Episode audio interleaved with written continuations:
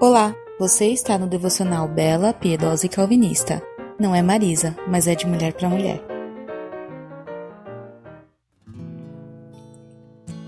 Tu nos despertas a deleitarmos-nos em teu louvor, porque tu nos fizeste para si, e o nosso coração estará inquieto até que repouse em ti. Agostinho de Pona. A palavra deleitar significa ter prazer, satisfação e contentamento.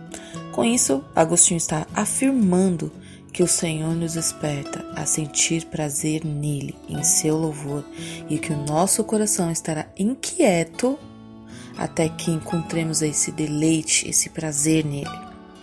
Quantas vezes nós estamos inquietos, envoltos em ansiedades e aceleramentos, hein? Quantas vezes por dia precisamos lembrar dessa afirmação que Agostinho fez? Todos os dias o ser humano peca por achar que pode resolver tudo, que dá conta de tudo, e é por isso que a grande doença do século é a ansiedade.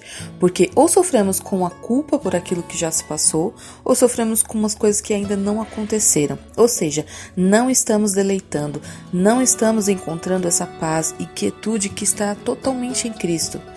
Que você hoje possa fazer uma reflexão sobre si, a mesma forma que eu fiz. Onde está o seu coração? Onde ele tem repousado? Você está inquieto? Ele nos criou para si. Se estamos vivendo assim inquietos, é porque não estamos repousando nele. Não é verdade? Pense nisso. Beijão.